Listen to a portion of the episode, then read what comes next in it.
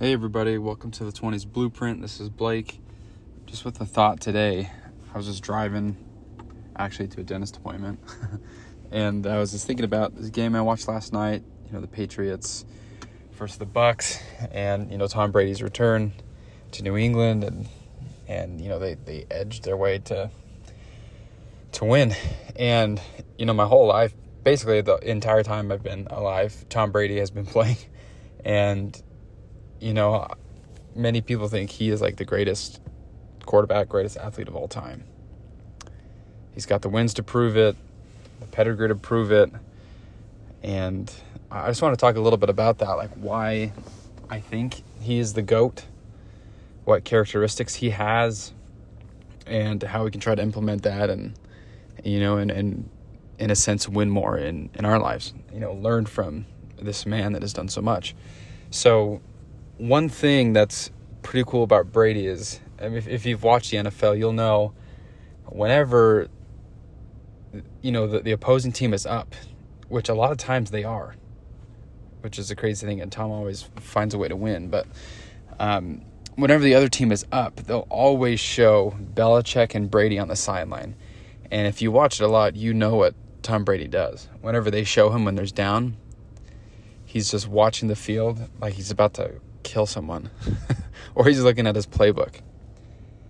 And without a doubt, it, you know, if if the the Patriots back then or the Bucs now, if they're down by a touchdown or less, and Brady has at least 40 seconds to work with, you basically know that they're going to win.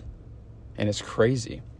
So, what Tom Brady does really well, because he, he's not athletic, he's not, he can't run at all and he's not he's actually not like the most efficient passer.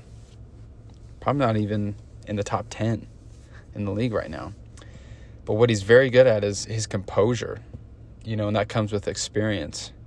So he's been doing this for a long time. You can't you can't really play with his mind. He knows what he's about.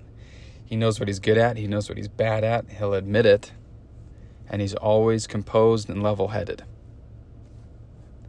you know, the reason why it's almost impossible to feel good about yourself if you're only up by a touchdown is you know that Tom Brady can figure it out and come back and win. And so teams will start to play defensively. They're worried about what Tom Brady could do. So he's he's literally manipulated the game to make you play worried instead of playing confident. That's why people want to play with Tom Brady. They play better. They're more confident they're happier and they win more. So think about that. Like his composure is incredible.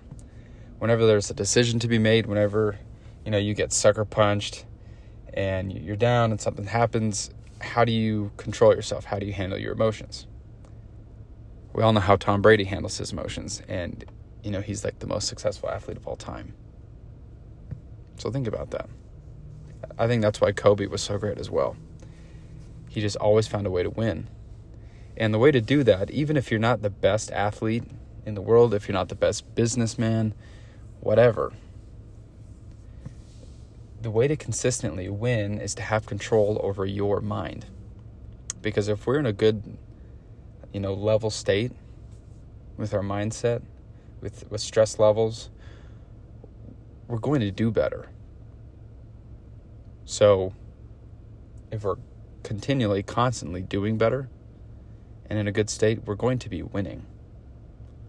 We don't have to be the best looking. We don't have to be the strongest. We don't have to be the fastest. We don't have to be the smartest. We don't have to have, you know, the most amount of money.